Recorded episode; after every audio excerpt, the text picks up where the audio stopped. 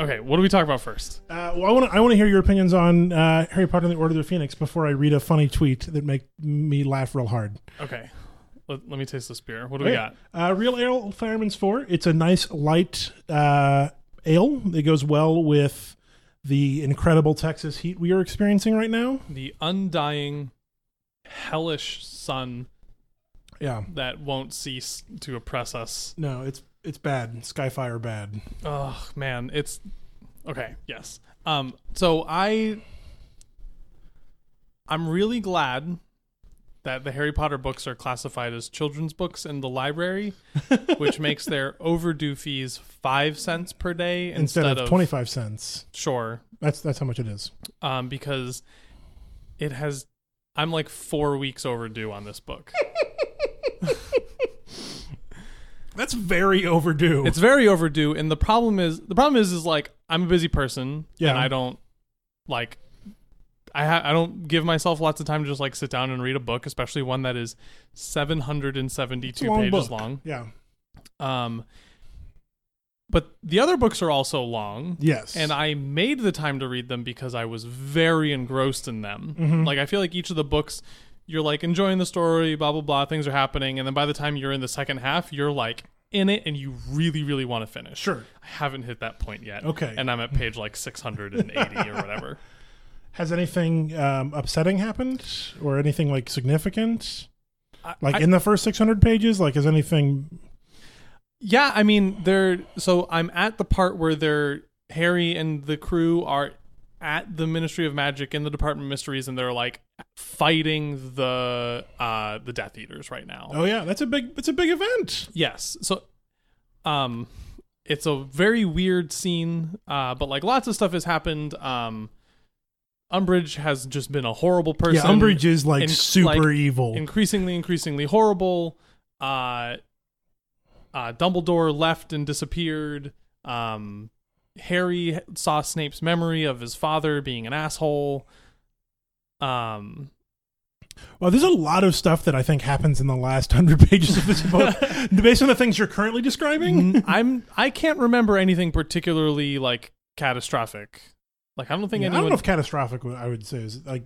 Catastrophic is like book six. There's some catastrophes. Hmm. like no one died yet no, um So, harry, nothing- harry thinks that sirius is about to die which is why they went to the ministry of magic to Yeah. like save sirius because voldemort has him but it seems like that was a a trick yeah. a ruse a trap Sirius is pretty cool. I like. I, I like like Sirius. Sirius. um but so far this book is just um i bet w- if i read it when i was 15 Mhm. i would have related to it much better because Yeah. i was an angsty teenager Yeah. and harry is an angsty There is, teenager there is a significant amount of angst between now and the end of the series. I'm gonna not. I'm not gonna lie to you. but i've been told it's it's particularly bad in this one um Ooh, Because I don't- there's- yeah, okay, like there's so much just like Harry being like, "Ugh, girls and feelings, and I don't get it, and everyone's mean to me." That's like, fair. right? Like Harry's in the past has been like in genuine danger and has been distressed about like for his Mm-hmm. Yes. life and like these perilous situations. But so far in this book, aside from this like little battle they're doing with the Death Eaters Yeah. right now, Harry's just like, "Ugh, woe is me." Like Umbridge is mean to us. I mean, Umbridge is literally torturing him. she did lit- yeah she did literally torture him but like he was taking uh is it occlumency occlumency Occlumency. something like that Yeah, he was taking those lessons with snape yeah. which is like snape is mean to him Snape is very mean to him. but snape is like on his team i mean not literally like snape is like with the slytherins Yeah, and he's a he's- gryffindor but like they're on the same side they're both like in the order as much as Mm-hmm. harry could be in the order at his age yeah, and like Snape is doing something for Harry's sake and helping him, and Harry is just like, I don't like Snape. I don't want to go. I don't want to try. It's annoying. like Snape is mean to me, so I'm not gonna do this thing that Dumbledore is like urging him to do Mm. that's to fair. save his life. That's fair. it's very annoying. That definitely does happen. also this like perilous battle between him and his friends and the Death Eaters Mm-hmm. at the Ministry, which I'm in the middle of right now. Um, is real it's such a weird scene because so much of it is like played for comedy. I don't recall that. That's that's an interesting read. That's what I'm picking up. So like really intense and serious things are happening. Like Yeah. they're actively trying to murder children. Yes. Um I don't fully understand what's going on with this like profit ball. Well, there's a profit ball. Thing. You got to get that. It's the it's the one of the two real prophecies ever made by uh, Trelawney. Mm, I see. I don't know that yet. Oh, No, spoilers. whatever. uh, so fine. well, so I'm pretty sure it's Trelawney. Does she make she? So she makes real prophecies, She makes she's made two. and one has already come true, I imagine, and this is the one that's supposed to come This true. is the other one. Okay. Uh, this it is an important prophecy in terms of like it has ramifications for the entirety of the wizarding world. okay. Um, I guess I didn't set that up enough.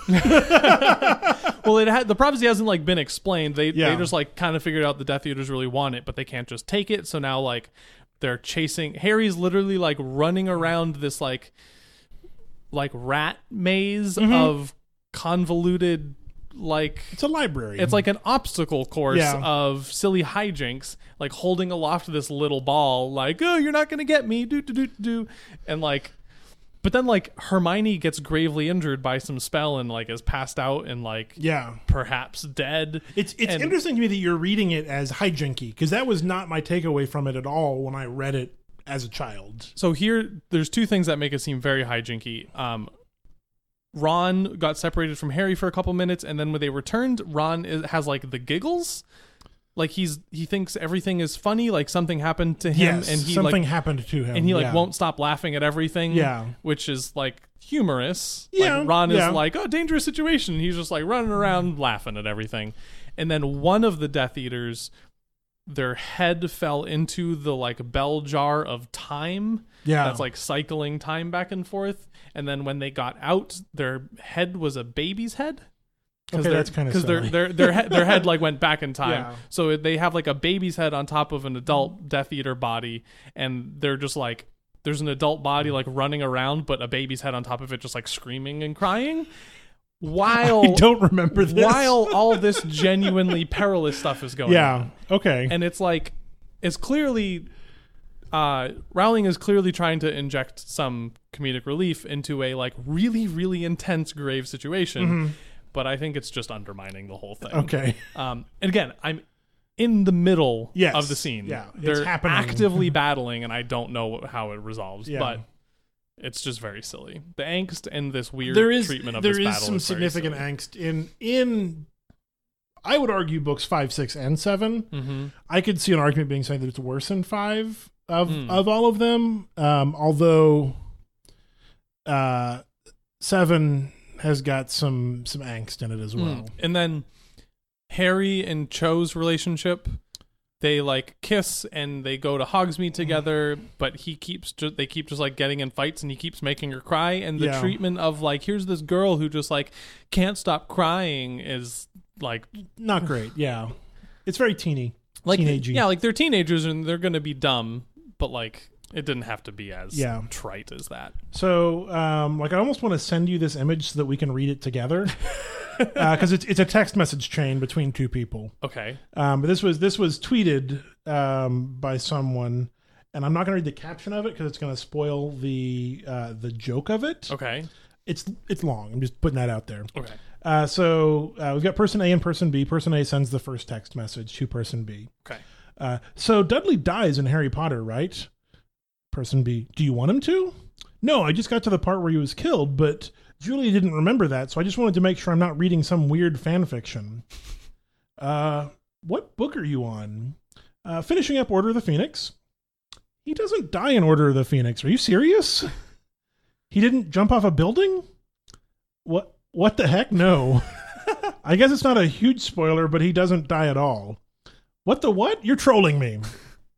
Uh, no, no, I'm not. Dudley doesn't die. In fact, as the book goes on, he gets almost no screen time. Why is he jumping off a building? He was placed under the Imperious Curse and made to jump off his school by the rat guy? Uh, I don't know what you're reading, but it's not the Order of the Phoenix. Uh, did you get all your books from the same place? Uh, it was all of them in a collection. Maybe it segued into the sixth? It's like, no, that never happened in the books. Dudley is never forced to commit suicide. Nope. Am I to assume the scenes where Harry and am, and I assume the scenes where Harry and Hermione get intimate? Okay, now you're trolling me. Nope. There's no sex in Harry Potter. Wizarding age of consent is 15. What? The Order of Phoenix was full of it. oh my god. Uh, in the real Order of the Phoenix, Harry's barely able to kiss a girl for the first time, and it's not Hermione. At no point did you think, wait, this seems kind of weird for a kid's book.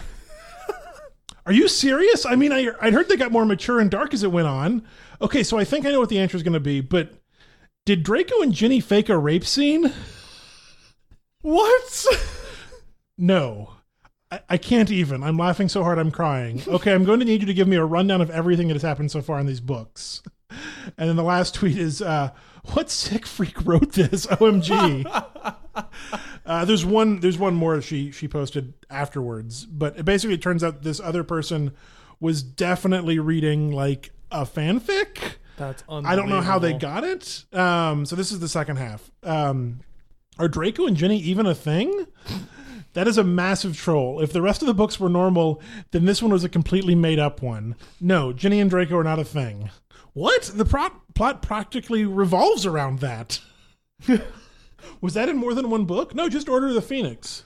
Does Draco's dad torture him? Send me the books. I will tell you if they are real. is there a Harry Carey curse? Like torture? Torture. Like a curse that makes you disembowel yourself? Well, vividly imagine it. A curse that makes you dis- imagine disemboweling yourself. Either way, the answer is no. also, no to child torture. Um, I'm skipping a little bit, but Draco doesn't jump in front of the subway after his mother disowns him? I wish. Is this all in Order of the Phoenix? yeah. So the answer is no, that didn't happen. Send me the books. Wow. Uh, so yeah, somebody um, got trolled and was reading the uh, fan fiction Order of the Phoenix instead of the real one, The, so, the, but the person read the real like books one through four or Yeah. something, and then and this one showed up.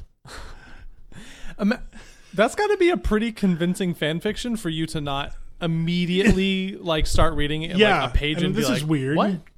Yeah, that's To so. mimic her style at least. Yeah, the fact that decently. you're reading Order of the Phoenix makes me uh, just more excited about that. That's hilarious. I'm I'm at the point now where I'm close enough to being done where I'm like I'm gonna read it as if I was really excited to finish it. Yeah, and just speed through it. Right.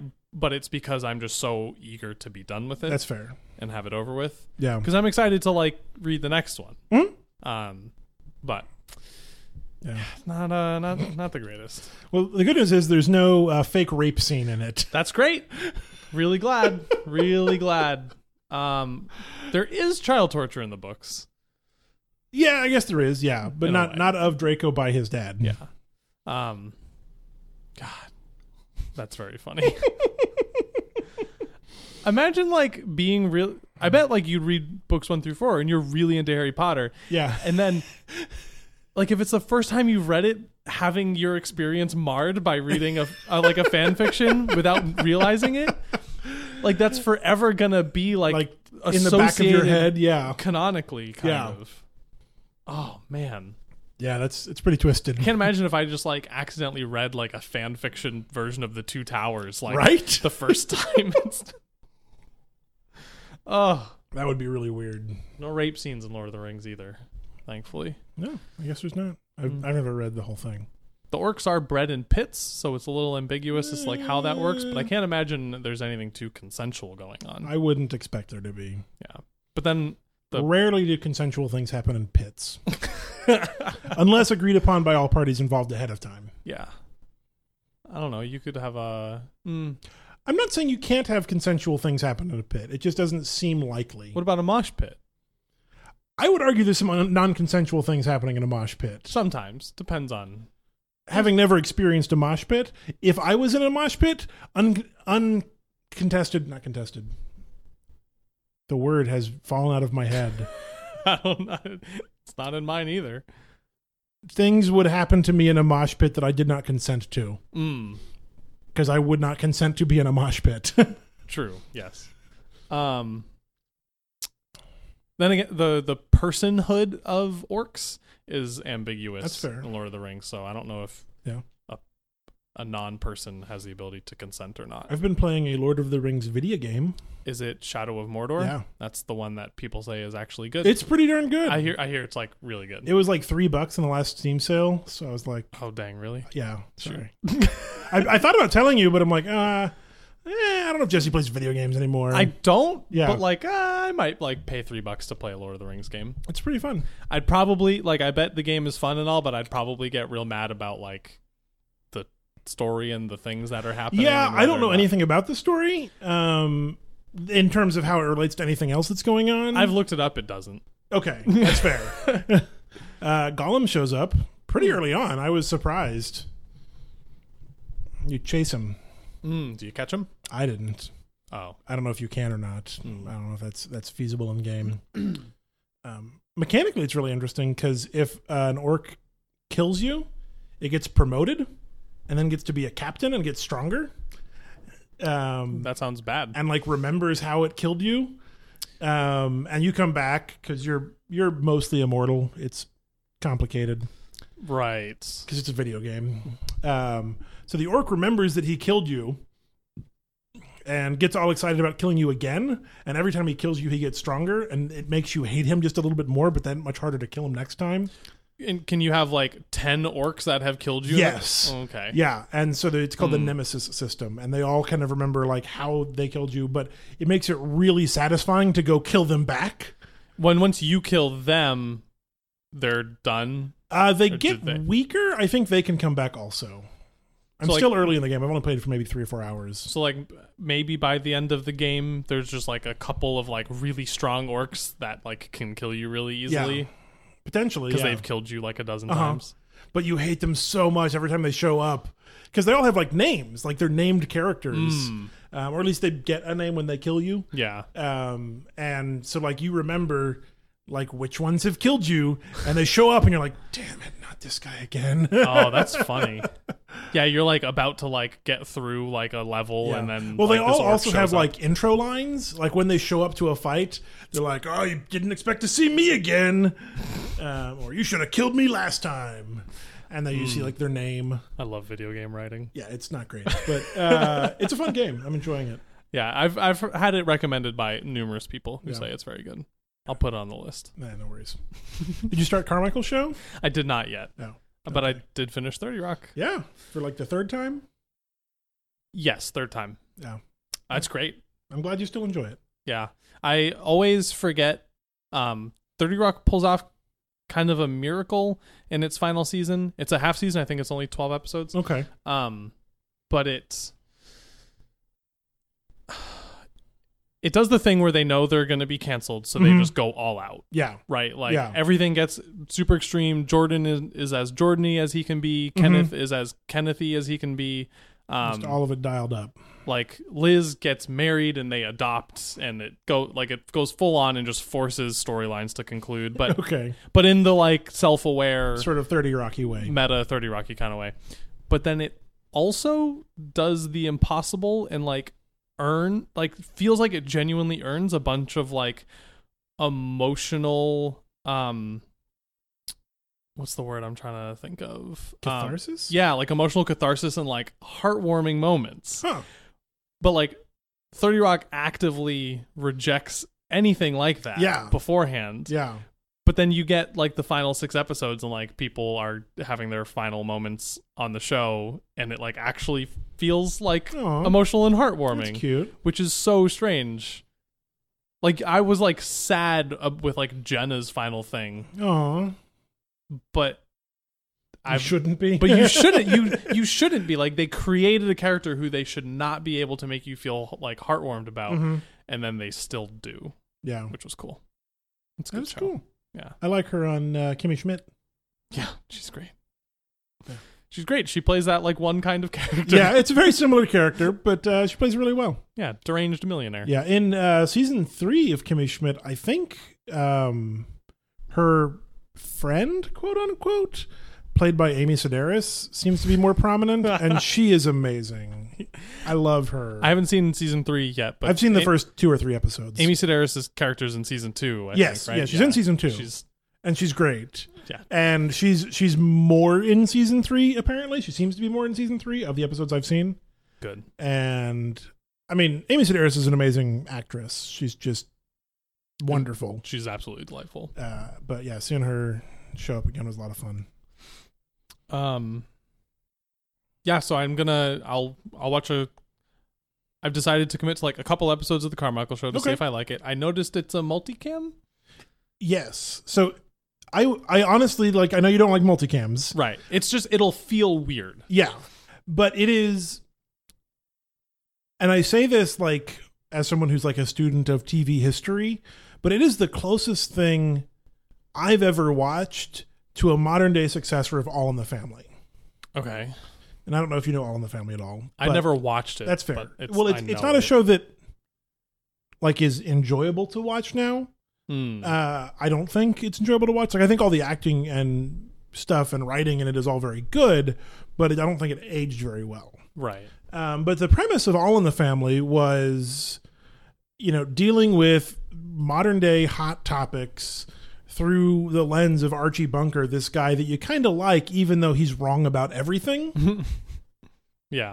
um, and sort of dealing with like political topics and and a lot of different things. You know, one of the one of the episodes I have seen, I haven't seen a lot of them. Like Archie Bunker gets a transfusion from a black guy, which he can't quite deal with because that doesn't seem like it should be allowed. Hmm. Um, The and- wrong kind of and blood. and it's all set more or less in and around like their house, their living room with Archie and his wife and their child and uh, son-in-law, yeah. um, who who are much more liberal than the very conservative Archie. Uh, and it like manages to make you not hate everybody. Um, deal with pretty heavy topics that are very political and of the moment in ways that are relatable and understandable, but are also character driven. Hmm. So it's not like just we're debating this topic this week. Right. It all comes out of like who the characters are and the stuff they deal with, and there's always a personal hook into the story. Hmm. Um, and it's short. There's like three short seasons. I think? three very short seasons, um, and it's been canceled. So like they got everything they could done, uh, but it is is really good. Who aired it? What network? NBC. okay. Canceling their good stuff. Yeah, well, it's aired over the summer with very little preparation. The first season aired over three weeks, two episodes a night for three weeks. Oh wow. Like that's how much airtime it got. um, but it's really good. I, I, yeah. never even heard of it. right because nobody has. It's this little bitty Right. show um, that is really good. I Yeah. like it, and and they deal with some pretty heavy stuff. Um, there's an episode where like Bill Cosby's in town, and Gerard, the main character, kind of wants to go see Bill Cosby, and his Mm. girlfriend's like, "You you can't." do that Right. he's like but i'm a comedian he's a comedian like he was an idol to me and she's like yeah but he raped people Yeah. like a bunch of people and it like deals with this very like heavy topic He but mistrialed a bunch of people, Kevin. Mm, i ain't the court of law i can say he raped people Yeah, he raped people. bunch of them Oh, yeah, oh, sorry, a lot of people. yeah Um Yeah, that sounds really good. I'm excited Yeah. to watch it. or there's an episode where um a muslim family moves in across the street and like that's Hmm.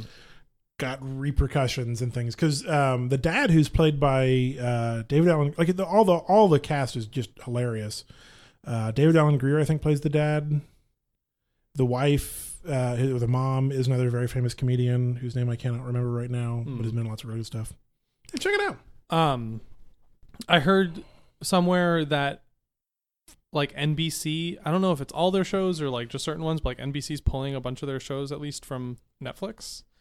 Are you familiar with this? Mm-mm. So I, like I'll watch this Carmichael show soon because I think it's on hulu it's on Hulu too. Yeah. I don't have a Hulu subscription. yeah you should get one there's good stuff I, c- I can borrow somebody's. okay Um, but like someone, because someone told me that The Office was leaving Yeah. Netflix, and I think that's along with a bunch of other that's stuff. quite possible Which yeah. so like if that's true, if Net- if NBC is just pulling its stuff from Netflix, that will remove a significant like stable of rotating shows shows for for, you me, right? Like I won't because I'm not gonna I'm not gonna go seek out and buy DVDs. yeah Maybe if this Amazon Prime app ever appears, like I'll watch what I'll watch whatever shows happen Or to be on Amazon Prime. Yeah. Um, but like Netflix is how I watch everything. Yeah. And if there's no The Office, Parks and Rec, Community, Thirty Rock, those are like my s- four sitcoms. Yeah. That those are like those are the four sitcoms that all there was like one or two years where those were all airing at the same time. Yeah.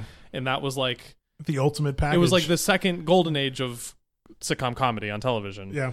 Um, like N- NBC used to have like another like Thursday night lineup that was like incredible. Well, it was like, like that. friends and friends. Um, but yeah, that this might force me to be like, well, maybe I'll just watch you know Community again, and be like, no, never mind, I won't because it's not on Netflix. Yeah. So I'll watch something new. That's good. I do- You should watch new things. I finally, um, my entire television watching experience was nothing more than turn on TV, turn on Apple TV, open Netflix app, and watch and- Thirty and Rock. click- it, it, and the- continue watching. the first thing was always continue watching. I just hit that and it played the next episode. Yeah. And so after I finished, I went and I looked through my list. Yeah. Because I'm whenever I'm seeing or hearing about things that are on Netflix, I'll usually like Go I'll, at I'll- Oh, 'em. like I'll be on my phone and I'll just like search them and add to list. Sure. So I went and I scrolled through my list and I have so much stuff There's a lot of on stuff. my list. There's a lot, so lot of much stuff, out there. Uh, Doctor Strange is on Netflix. I still need to watch that. Hmm. That's not interesting to me. Moana's on Netflix. You should watch that. I saw that. That's something I added to my list. I was like, Yeah. oh, maybe I'll finally. Watch watch Moana. It's good. Yes, like that is definitely something I will watch. Like you could skip Doctor Strange. Watch Moana. It's it's easy to watch um like a movie. yeah, because just, it's just one. movie yeah it's one thing movies are movies are 90 minutes although you say it's just one um uh ellen has been attempting to do the very sweet thing of like watching lord of the rings with Oh, me I'm sorry um and it for her. like she's genuinely interested and like Yeah, is actually I get enjoying it. some of it Sure. um i think it's been f- four And you're what a movie and a half in. No, no, no. It's been four, I think four or five viewings, and we have 40 minutes remaining in the first movie. Oh, you're watching the extended editions, aren't you? yes, we're watching the extended editions, but we're getting like not even an hour in, like max on each one before like like we're hungry or like something else comes up or right like they're just they're so exhausting to watch Yeah. like we wa- like last so when we the last time we watched it we like started and ended at like the battle in moria because it's just like this 50 minute long like hyper intense battle the whole time and then when it's over it's like oh like let's pause it and like grab a snack and then Not go back. yeah and then oh it's, it's over we lost it so maybe like by the end of the year we'll have finished watching Maybe lord of the that's rings intense. yeah. It's like 12 hours, 12 hours of of movie. Oh, that's a lot of movie. It's not just one thing. That's what they keep saying is like it's a 12 hour movie. That's all the Netflix shows, Yeah. oh, which is not a great way to make TV. no, that was It's not a great way to make a movie. no, it's not a great way to make a movie. I don't know that we need a 12 hour long movie. No. Um yeah, that was Luke Cage's problem. Yeah. It was a 12-hour long boring movie. at least I like parts of Luke Cage. at least Lord of the Rings is exciting but Yeah. for most of the time. Uh, they're saying that the last couple seasons of Game of Thrones, each episode might be like 90 minutes long. Oh god, I'd love that. I because Game Game of Thrones, I s- I know it is it's horrible and it's deeply. I pro- just haven't stopped watching. I've It's- just stopped watching, I know, so I don't have it's- any opinion. and like everyone should stop watching because it's deeply problematic and blah blah blah blah blah. But like I get sucked into every Yeah. single episode. I feel like the writing was suffering though, even in the later seasons. Yeah. Like it was. I don't. I don't think they were. I think they'd lost George R. R. Martin's spine and Right. didn't know what to do, and really struggled to make up for that. yeah. How many more seasons are there? There's another Two. one airing soon. yeah. And, and, then there's one, one more after that. And this season, I'm gonna bet is all setting up the last season. Well, that that literally every single episode of Game of Thrones has just been setting up for like the final episode. Like they've n- nothing ever feels complete or satisfied in Game of Thrones. It's just here's some more setup, here's some more setup. Yeah, that's not great writing. Like something half happened, but it's really just eh. did you hear they're piloting five spin-offs of Game of Thrones? no. Yeah, they won't all go to Caesar series, but they all take place at different points in time in the massive Westerosi timeline. Hmm. So, like potentially hundreds of years before or after. Interesting. Yeah. It's Uh, you have a lot of opportunity in a giant universe Sure. like that. Um, I'm thinking about how like Star Wars is kind of treating its franchise now, where you Mhm. can like just take a big, giant, fleshed out universe and pick smaller parts of it. Yeah. And- as long as they're about the Death Star. yeah. Think there's a Death Star in the Game of Thrones universe? No, but there's going to be one in the Han Solo movie. Oh God. I don't know that that's true, but it feels true. Ugh. Especially considering the actual like ri- original writer and director like left the film. Yeah, that was weird. Yeah. Oh well, But it's okay. Ron Howard stepped in and he made Apollo 13, and that was a good movie. that's in space. Yeah. it was a long time ago. Yeah. in space. Uh, Yeah. pretty far away. Close to the moon. Yeah, that's. I think Apollo thirteen is uh, uh Star Wars. Yeah. I think that's in the Star Wars canon. It's it's part of the universe. Yeah. Um, right, but like you can, you can take Star Wars, which is a big giant place, and the, and the hmm trilogy movies are like big, grand stories. Yes. but you can also like tell tiny stories, Mhm. which is cool. Or you can like I think you can do that in Westeros too. Yeah. Well, that's what the extended universe about of Star Wars was about. All the novels Oh, and the books novels and- and, yeah. the comics and the Yeah. games and like everything in Star Wars was canon. right. Like all of it. And there was there were different levels of canon. Not and, no- and now none of it is. Now none of it's canon. There is no canon. Yeah. There are there are seven movies that are canon and one movie that's probably canon. which is which one is probably No, I'm, I was just lying. Oh. I, I was Uh, Phantom Menace. Hmm. Do you foresee a future maybe after George Lucas has died where like Lucasfilm or Disney or whoever happens to be in charge like officially makes the prequel trilogy non-canon? No, I don't. Do you think the prequel trilogy will ever get remade? No. I I would I would like to see this is what I would like. I would like the future in which Star Wars is in the public domain and anybody can reinterpret a Star Wars film like they do a Shakespeare film Hmm. or Shakespeare play. Like that's the future I want to see. I want to see people making absolutely crazy stuff from you know uh oh, I just forgot her name. Julie Taymor's like Shakespearean films like Titus or the other one that was actually good. No Titus idea. wasn't great. Uh, it's on an island, The Tempest. Like Mm. great, visually entertaining, amazing films. Um, to Romeo plus Juliet, to the new movie they're, or new TV show, show they're making on TNT about a young Will Shakespeare called Will.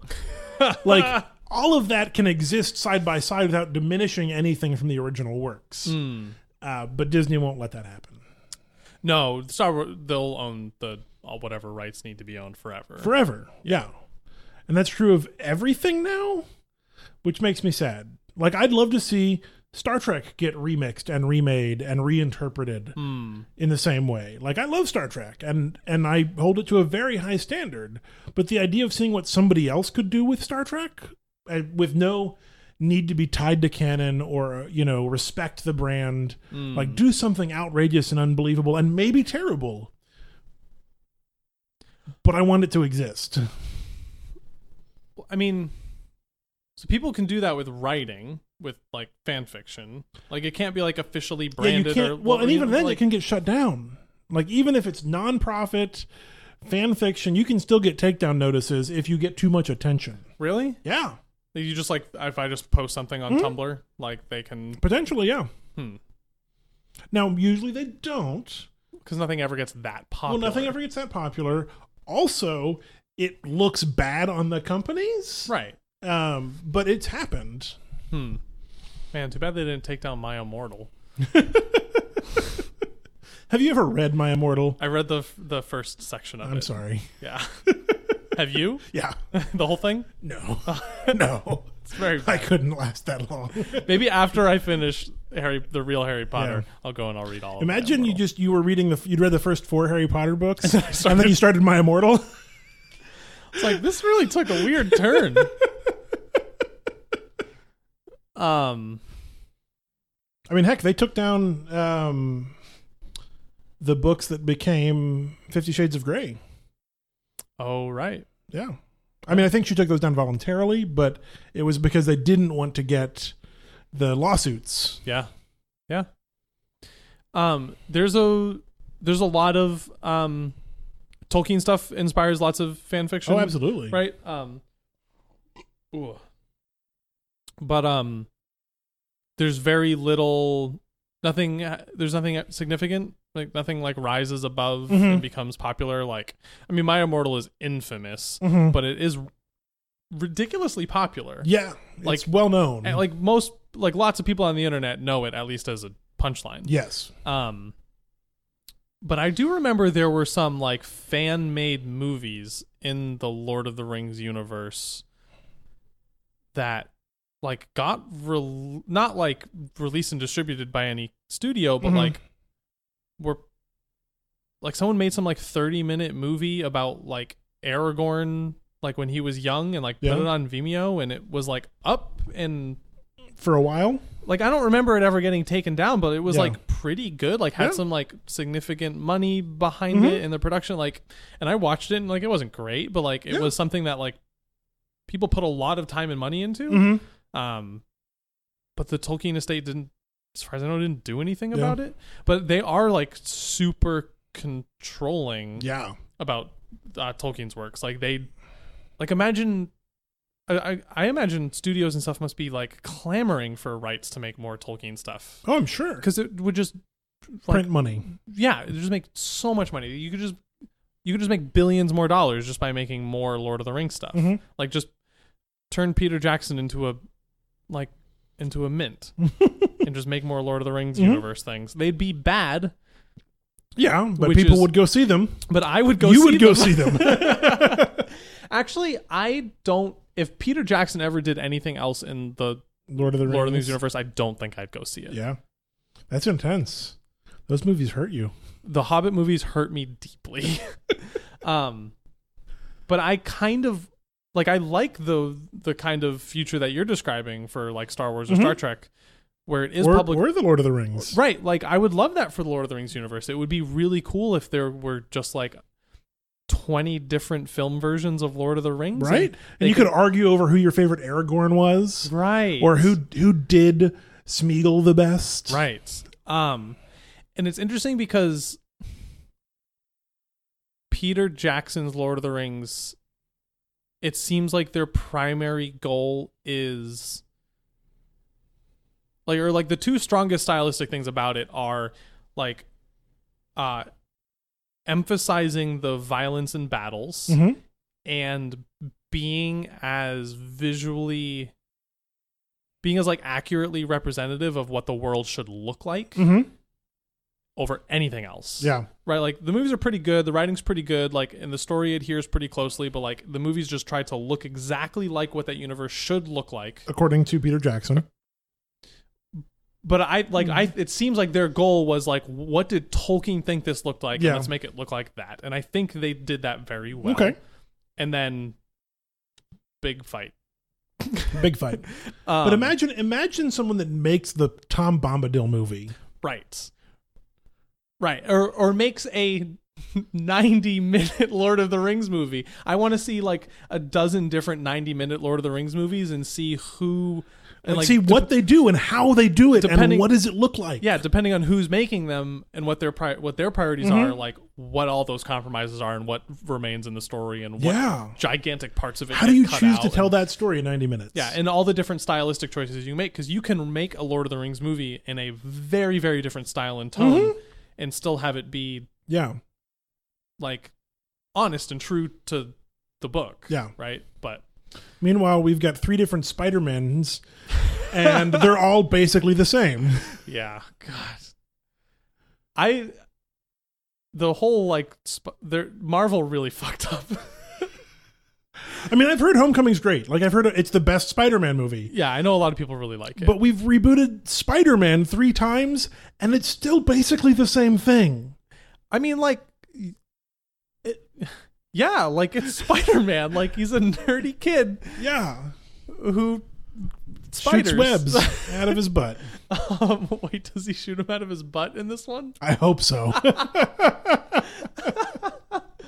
I haven't seen the movie yet, so maybe. Yeah, I, like I've heard it's good, but the I mean, when I say Marvel really fucked up, it's because like there has to be a new Spider-Man every couple years, or they get the rights back. Yes. right? Like, uh, what is it? It's Spider-Man, X-Men, and um, Well, anything mutant related is owned by Fox. yeah, As well as uh, Fantastic Four.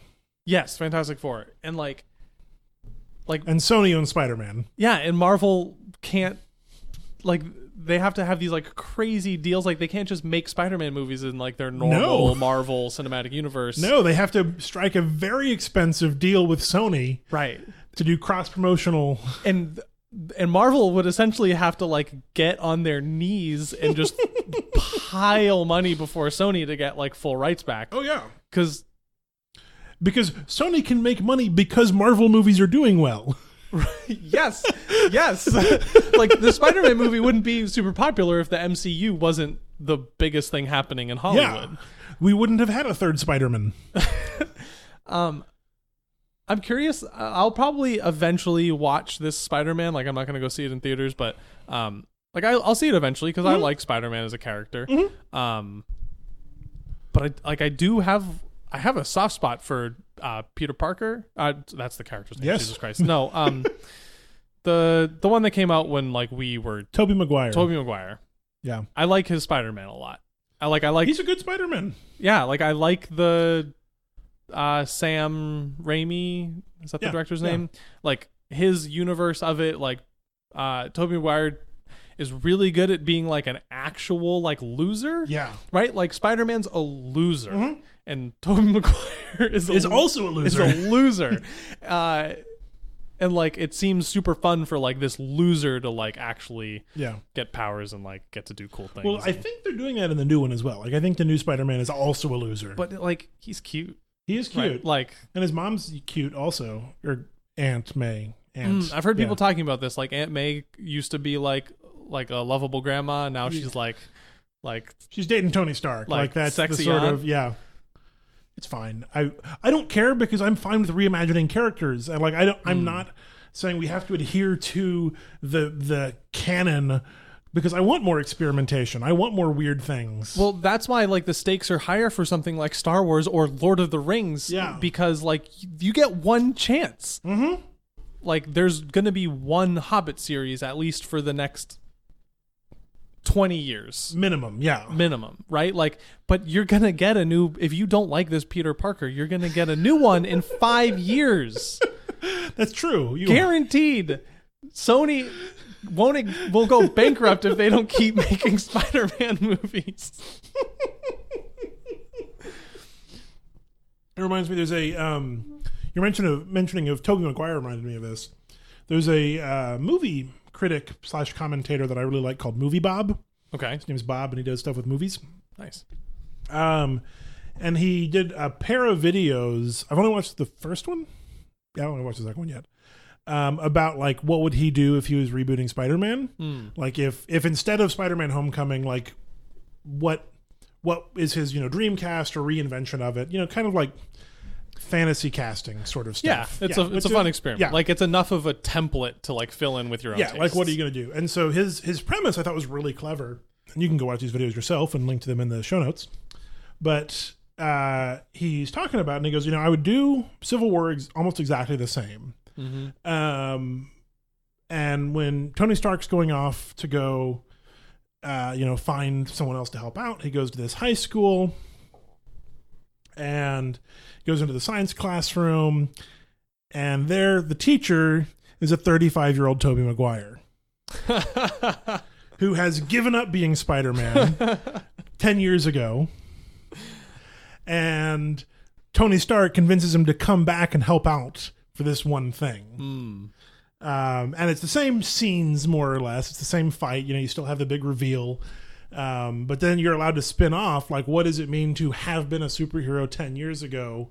Before superheroes exist, and that's new Spider Man Homecoming is literally about him coming home to being Spider Man again. Mm, like yeah, like I can imagine the shot where he like opens a chest under his bed Yeah. and like takes out his dusty costume that's too small for him now. Yeah. Um, and he's still got the spider powers; they never went away. But he he like hung it up, And he like just uses them in mundane day to day Yeah. ways now instead. And then the uh, the reveal, and this is actually out of the comics. You know, the end, you know, the post credit scene at, at Civil War um, is Tony Stark going back to Tobey Maguire and saying, like, "Hey, thanks for helping out. I really wanted to, you know, show my appreciation. I've got something I think you'll like." And he pulls back the curtain or whatever to reveal the Iron Spider suit, which is one of Spider-Man's like more well-known suits that's never been seen in the in the films. Like everyone knows Venom, that's been done a thousand times. Um, but the Iron Spider was basically an Iron Man suit that Spider-Man wore. nice. Uh, So he could like fly. uh, I don't think he could fly, but it had like uh, retractable like Doctor Octopus legs, so he could crawl and do more things, and was very cool. Because in in Marvel Civil War the comics, Tony Stark hires Peter Parker to be his assistant, and then Peter Parker very dramatically unmasks himself as Spider Man at like this big press conference, like getting behind the idea of the Superhero Registration Act and saying like, hey.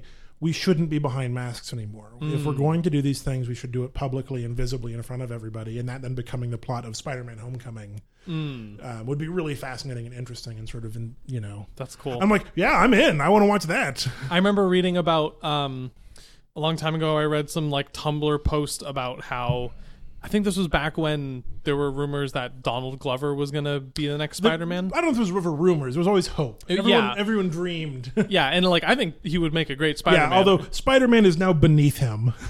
true. Like, if you look at what his career trajectory has been, Yeah, he can't go. He can't go back to acting. No. he has to become like a astronaut now Yeah. or whatever. Um, I mean, he's he's a Emmy award winning producer off his first TV show. Yeah. Like, it's like that. Yeah, you can't. You, I would love for you to be Spider Man, but you're never gonna do it. Yeah, it also was a more more appealing when he was like much younger. Yes. Um, but there, was- so there's a take on Spider-Man where if, like, if Donald Glover's playing it, Mm-hmm. Spider-Man's a black kid. yeah. Well, there's there's a black Spider Man in the comics. Oh, there is. Yeah, Miles Morales is half black, half Hispanic. Oh, Uh, he's in the Ultimates universe, which is a parallel universe to the standard 616 Marvel universe. And uh, in it, Peter Parker dies, and Miles Morales gets bitten by a different radioactive spider and takes on the oh, mantle. there's another one. yeah, it's a, it's a long story. Um, but it actually gives him different spider powers, which is pretty cool. What a coincidence. Yeah. Um, but he takes on the mantle of Spider Man after Peter Parker dies in the Ultimates universe Hmm. and is a young, again, teenager again, because Peter Parker was in his 30s by then.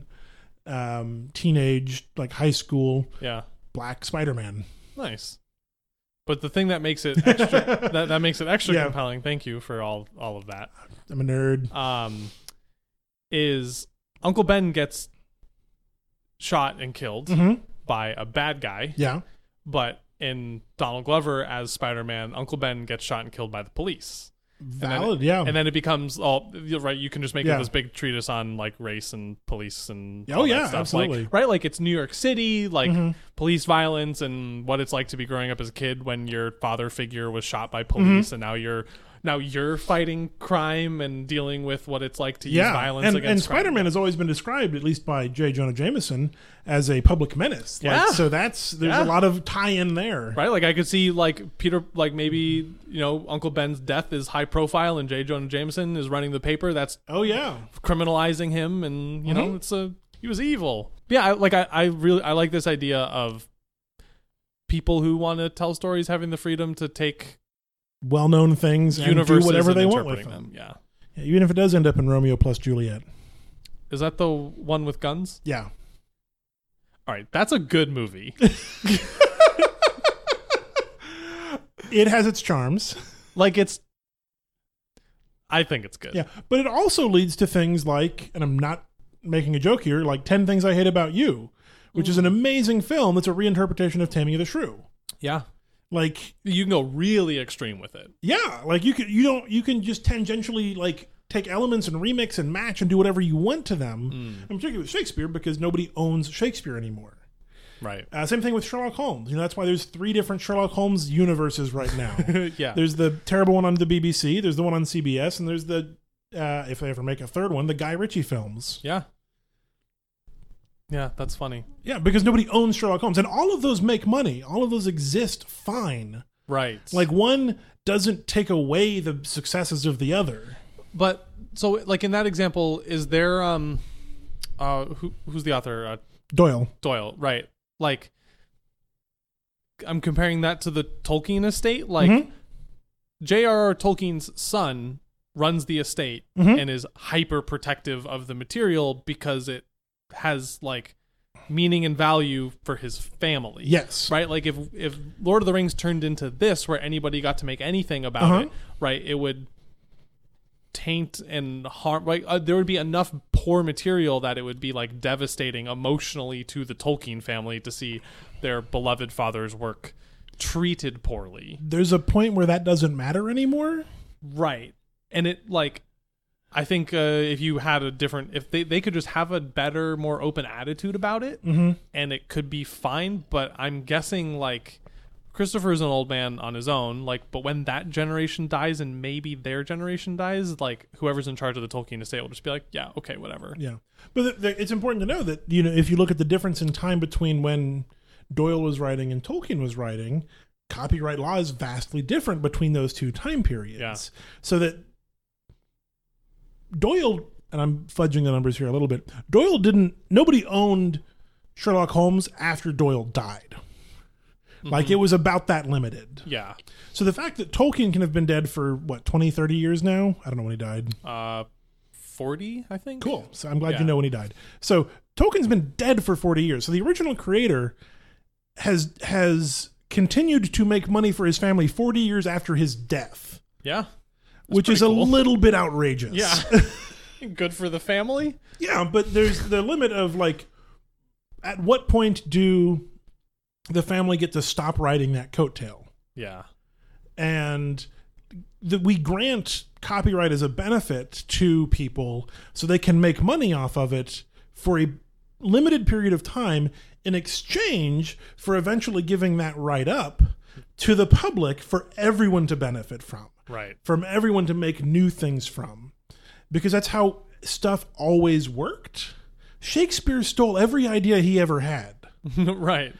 everyone did. That was the way you created things. And we said, hey, it would be cool if the original creator of something, even if it was stolen from other things, could own the exclusive rights for that for a limited period of time to make some money out of it in exchange for making sure that everybody gets it later. Hmm. We've just stopped the latter half of that. And all for Mickey Mouse, which like Yeah. isn't even that good of a character. No. Like no one likes I mean, Mickey, Mickey Mouse is basically descended from minstrel characters. Yeah, like nobody likes Mickey Mouse, and that's the only reason why this has descended into the state Yeah. it has. It's gross. Yeah. I don't like it. Yeah, Steamboat Steamboat Willie is like one step removed from minstrelsy. yeah, it's it's gross. Is that what's what's Disney's worst sin? The state of copyright or like the racism? It's probably the racism. Yeah.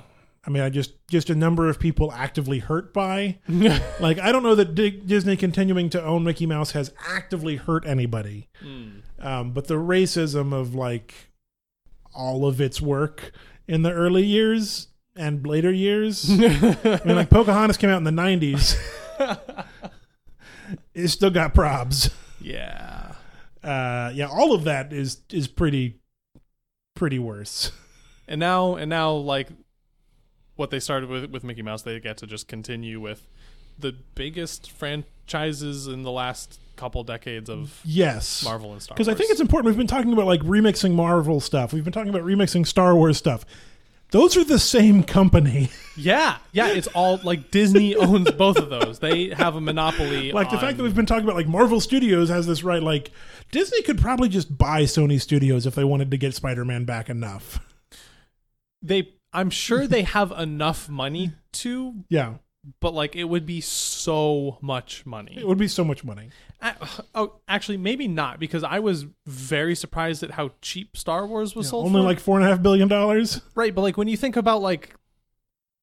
I I don't like tech startups go for like fifty billion That's true. dollars, like left and right.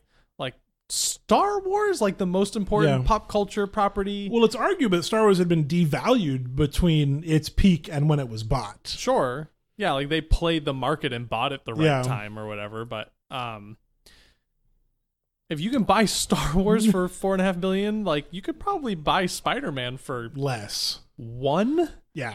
I bet you could get Spider Man for a billion dollars. do you want to Now, Sony's got to be willing to sell. That's the problem. Right. Well, I mean, there's a number where they're willing to sell. Yeah, I think it's higher And- than a billion. And Disney has that much money to buy it Yes. with, with.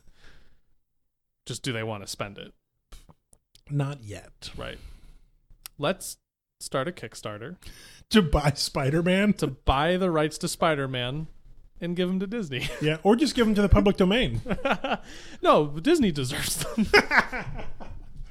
Yeah, buy up the rights to Star Wars and just release it. Remove all copyright from all Star Wars.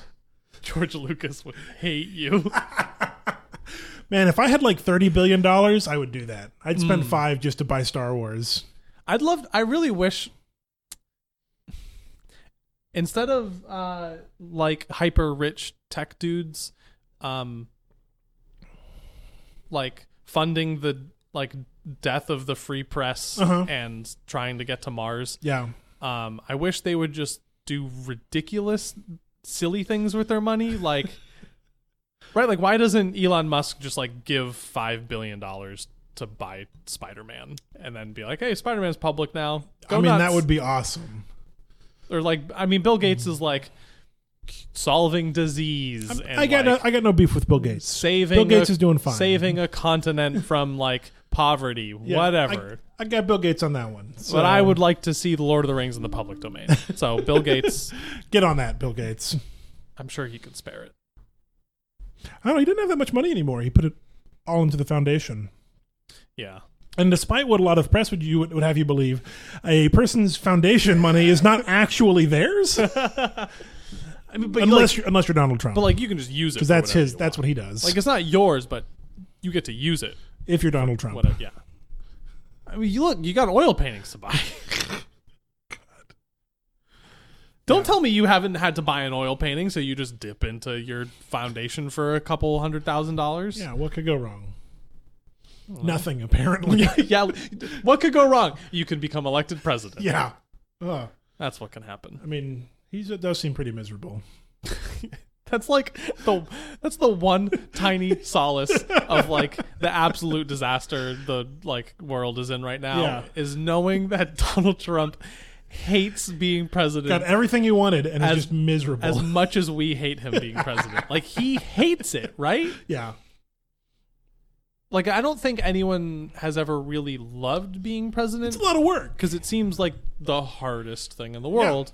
Um but like Obama seemed like he probably had like good days. He had some good days, yeah. Right, like he had fun sometimes. He got to do cool things like Yeah. every now and then, and Yeah. enjoyed being and like you went you go you don't like go into being president to you know not like help the world get better, Right. At least as you see it, Yeah, like he accomplished some stuff. I'm sure he like felt fulfilled and satisfied a lot. Yeah. And Trump, you know Trump just like he doesn't even sleep. Like he just like you know half wakes up from his Yeah. like anger stupor at three in the morning and then Turns just, on like, Fox News. turns on Fox News and just rages about Yeah. how much he hates his life.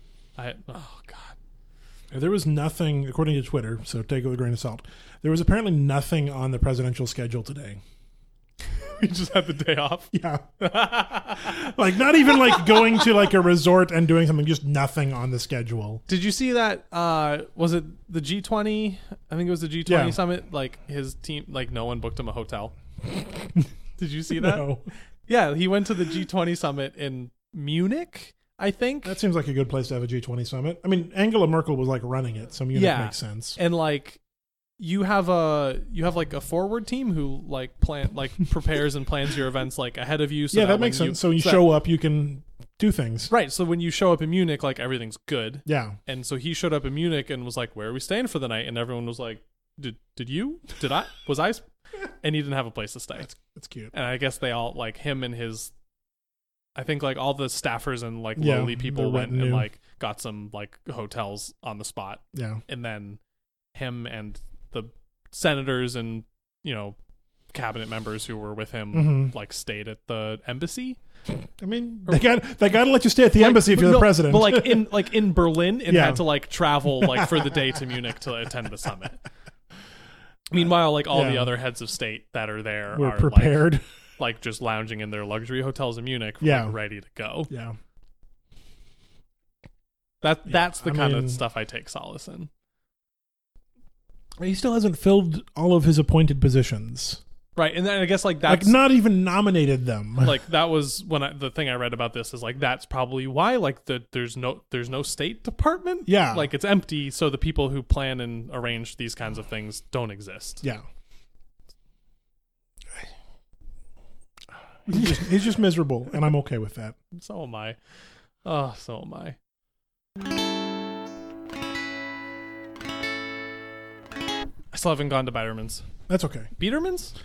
I mean, we've established I'm calling it Biderman's, Okay. regardless of what it should be called. I'm gonna call it Biederman's. Yeah. So that we say different things. That's that's a good plan.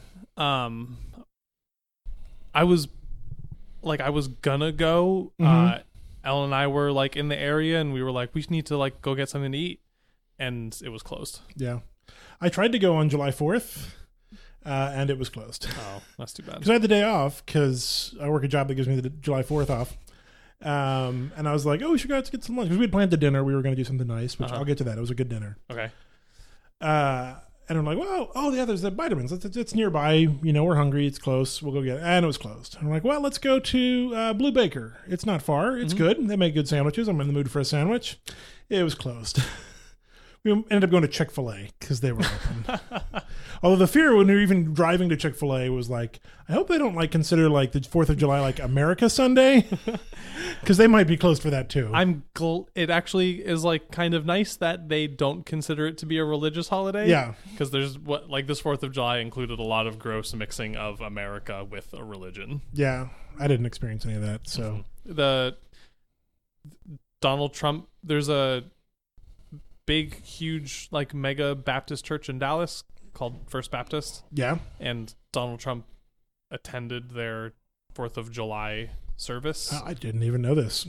and um, they, the like music director and the choir, sang a um original hymn I did hear about this now that you're describing it. And- yeah. entitled and including these words in the lyrics make america great again Yeah. Yeah. I remember that now. I think I blocked it out. and the personal connection to Jesse is that um I was there too. No, I'm just kidding. Sing it along. um when Ellen and I were in Dallas, we were looking for a place to park mm-hmm. and the church service was going on. Like the it's a big building downtown Yeah. and they have their own parking garage Mhm. and it's free Great. and we were like, "Hey, there's just like free visitor parking in this garage. Yeah. Let's just go in there and park." And it turned into this like ethical conundrum. I feel that. Yeah. uh, and I was like, "We're not harming anybody, and Mm-hmm. we're taking advantage of the church's like Generosity. facilities and generosity by doing by doing this. Let's just park here." And Alan was like, "No, that's dishonest. We're not actually attending the church, so we can't park there." And we ended up not parking there. Okay. And now I really wish we Yeah. had. I mean, I think Jesus would have been fine with you parking there. Mhm. I mean, if if that were you know up for debate, if Jesus would be like, yeah, sure, park here. But we didn't know what kind of church it was. That's fair. The kind that's like into Jesus or not. Well, there's no, we, yeah, into Trump or not. Yeah. Well, it was They're very into Trump. Apparently. Yeah. No, uh, so 4th of July dinner. I Yeah, was what very did you do? excited. Uh, this is something I'd wanted to make for a while. Uh, so this is out of Alton Brown's latest cookbook, Everyday Cook. Mm-hmm. Um, but he posted the website on his recipe, and it reminded me that it existed because that's one I've wanted to try for a while. Um, and he, he calls it, I think, both in the book and on the website, like the best hamburger or best cheeseburger, or more specifically, he describes it as the cheeseburger he would eat at the end of the world. like if he learned the world was going to end in 10 minutes, He'd make this he would cheeseburger. make this cheeseburger. And if the world hadn't ended it yet, he would make another one. and to be fair, it's a real good cheeseburger. Like you're considering putting it in your little emergency kit for end of the world. Probably not. Okay. Hmm. But if I had the stuff on hand and the world was ending, I'd consider making this cheeseburger. Uh, so first of all, this is the the most interesting thing to me is the patty is deep fried. And then grilled or not? Nope. Like deep fried is the only way it's cooked. It's the only way it's cooked. That's crazy. It's a little bit crazy. That's not a burger. it is. Okay, continue. Well, so uh, I mean, it's not. There's not a lot more than that. So you get some, you know, 80-20 ground beef. Uh, I think we did four ounce patties, you know, three to four ounce patties. Weighed them out. um, you f- you roll it up and get them real flat. Um, so you want at least six inches diameter, Okay. which is really flat. Excuse me. You get a Dutch oven with you know two to three inches of hot oil in it, up to about three fifty, and you drop it in for sixty seconds, and then pull it out and let it drain and rest. Is the beef mixed with anything? Nope. Okay. Um, I didn't even salt it like I should have. I probably should have salted it. Forgot. Can't hurt. No, I mean you, it's always good to salt your beef. Like there's Yeah. never a bad idea there. Uh, and what? Title: Oh, Salt your beef. salt your beef. Uh, so, so you do that, and you made I made four patties, and you know out of a pound of beef, so about there being about four ounces. Mhm. And while you're doing that, you put uh, you get your hamburger buns, and we did pretzel buns, so we were a step above All the right. normal bun. But even a normal bun, this would have been an idea, a good idea with you know a real nice soft hamburger bun. Yeah. Um, you put a very thin layer. We did mustard. Arguably, you can do mayonnaise on one and mustard on the other, but mayonnaise is gross and useless. so I did mustard on both sides. Mayonnaise is gross and useless. Okay. Continue. Uh, so you put very thin layer of mustard. You take a bunch of shredded cheddar, like nice hearty sharp Mm. cheddar. Um, shred it, mix it with some paprika and garlic powder, and put that on top of each bun. Put those under the broiler, so the cheese gets nice and melty, top and bottom of the bun Yeah. with mustard in there. Put the fried patty on the bun, put some pickles on top, top bun, and man, that was a good burger. That sounds great. I ate two of them, kind of regretted it afterwards, but they were real good. what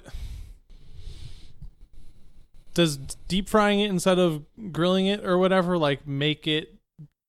Is that the thing that makes it? Yeah. Like Yeah, I that- wouldn't do this with a grilled burger. Like I mean I would do it with a grilled burger, but it would not be the same burger. Huh.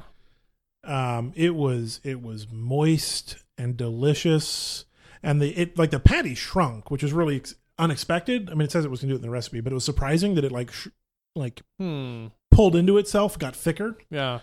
Uh, but it had like all the ragged edges got real crispy because of the fry oil, Yeah. but the inside was still, you know, burgery. yeah. I bet I like it. The like biting into it was probably Oh, yeah. so good. And not greasy at all. Like not a greasy burger. Uh, Mm, good. It was it was real good. That sounds great. And we kept the oil cuz I'm going to do that again. hmm. Do you do anything else for America? Um we watched Moana. Yeah, for America. Yeah, for America. It's in Hawaii, right? It's not. It's not in Hawaii. Oh. I mean, it is about a Pacific Islander tribe, organization, group. But not Hawaiian. but not Hawaiians. Okay. Specifically, not Hawaiian because it, it kind of existed. Bef- it takes place before like Hawaii existed. Existed? Well, like before the Pacific Islanders got to Hawaii. Oh, is Moana like hundreds or of thousands of years ago? It's a long time ago. I didn't know that. Yeah. I thought it was like modern day. No, Huh. Um I didn't do anything for America. that's okay. I worked. Yeah, that's that's about as American as you can get. I got paid double time and a half to work What? for America. Double time and a half. Well, yeah, full timers get paid for the day because it's a holiday. Oh, that's true, And yeah. then you get po- time and Yeah. a half to, uh, I forgot to about actually that. be there. Yeah, I'm okay just uh, sitting at home. I'm like, right, I would, I love days off, but Yeah. I'm very happy to make double time and a half. Yeah, that's nice. It's all, and it's also like, it's the kind of holiday that it's a slow day because everyone has a thing to do. Yeah, they're gonna go celebrate America. Yeah. And then the next day is crazy because everyone got their phones wet. Yeah. I get to go to. Speaking of getting my phone wet, I get to go to a barge party on Friday. on a barge on the river. on a barge on Lake Travis. Oh, nice. Yeah, my company is is taking us all out on a barge that's fun. party. Uh, with alcohol. I'm hoping so. That hasn't been explicit, made explicit. Now, to be fair, it's from like 10:30 to 2:30. So even if there is alcohol, I'm not going to have much cuz I will just fall asleep on the boat. Um, huh. yeah, so we're, we're all getting in shuttles at the office and going to a barge. And there's a slide on the back of the barge, so if you want to slide into the water, you can do that. Nice. I probably won't do that, but It's gonna be real hot. It's gonna be real hot. It's gonna be so hot. I know. You're gonna be out in the sun on the middle of a giant surface of water. I know. You're gonna you're gonna want to get on that slide. I'm yeah, that's a that's a valid point. Uh, I haven't decided, but I will be on the barge. I've never barged on Lake Travis. I've never been to Lake Travis. I've never been to Lake Travis. It's like right there though. It's pretty close, yeah. The only thing I've ever Lake Travis is r- rode my bike Yeah. around its edge. Yeah. Not into the water. No. That would have Yeah. felt nice though. Yeah. Speaking of bikes, is the Tour de France still happening? It is currently happening. Okay, Today cool. was the first rest day. They have rest days? Yeah, so it's slackers. uh slackers. Yeah, they're so lazy. uh it's t- 19 stages over 21 days. So at Okay. the end of 1 week there's a rest day and at the end of 2 weeks there's a rest Yeah. day. Cool. Um how much of it have you watched? Because you Not- told not- me that you not watched a lot. some I of it. watched that day's worth. What what was that stage Day three? Three, I Yeah. think. Yeah. Yeah. Um, what did you think? Um, the last twenty minutes were pretty exciting. Was it a uh, like every uh, the whole group got was together and it was a sprint finish at the end? yeah. Um, Was that the day when Peter Sagan threw an elbow and knocked the knocked Mark Cavendish down, or was that the day that Peter Sagan won the sprint? I think it's the day he won. Okay, Um, I I only kind of knew what was happening. it's very complicated. It's yes. extremely complicated. Um. So yeah, that was. Uh, I think it was Friday. It was the last day of the quarter, or the second. It was Thursday or Friday. mm-hmm. Like no one was in the office because it, it was Friday. It was Friday before the Fourth of July. Okay, most of the office had taken Friday and Monday off because they're going to get Tuesday off anyway. right. I hadn't. Just because you didn't care. Yeah, no, it was Monday because that's what it was worse than the Friday. It was No the one's Monday. gonna be there on No one Monday. was at the office. There were Oh right, yeah, because the Yeah. fir- I think the first stage was Saturday. Yeah, so that Saturday, makes sense. Sunday, yeah, Monday. so it was Monday. It was the Monday before Fourth of July, which was a Tuesday. there were maybe twenty people in the whole office, Hmm. um, and nothing significant was happening. So you bought yourself an NBC Sports Gold subscription? No, I have cable. Oh, you were just watching it on NBC? Yeah, well, I was watching it. I, Oh. I if you have NBC Sports the channel, you can log into your cable subscription and just watch it. Cool. So no, I didn't buy it, but I did ask like because I as I was like logging in because I knew I had NBC Sports, so I could log in with Yeah, uh, okay. you know my cable provider. I was like, I wonder how Jesse watches this. That's when I first texted you. I'm like, how do you watch the Yeah. Tour de France? I pay $40 a year to watch every major bike I mean, race. that's not that's not bad. no, it's actually pretty good. Yeah, especially if you're really into bike races. Yeah.